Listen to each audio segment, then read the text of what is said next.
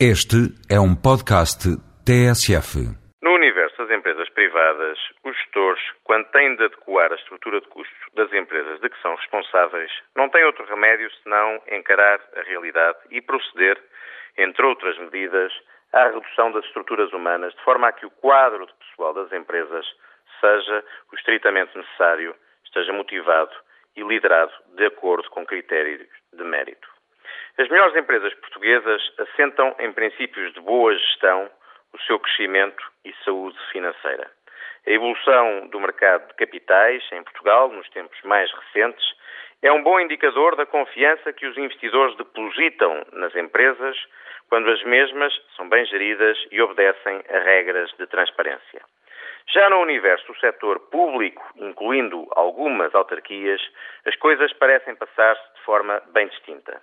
Os dados da execução orçamental do Estado nestes primeiros cinco meses de 2007 indiciam a enorme dificuldade que o Estado tem em controlar os seus gastos com pessoal. A reforma da administração pública avança a passo de caracol.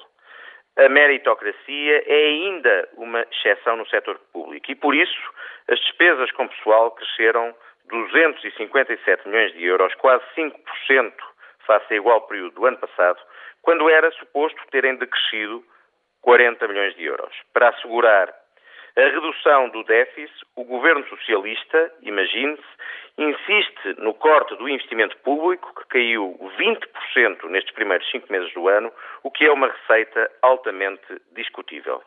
Problema idêntico, incapacidade para controlar as suas despesas, nomeadamente as de pessoal, sofre a Câmara de Lisboa, que tem mais de 10.600 funcionários, centenas de assessores e que viu a sua despesa crescer de forma exponencial, nomeadamente nos tempos da gestão do Dr. João Soares. São diferentes os ritmos na gestão do mundo privado e do mundo público.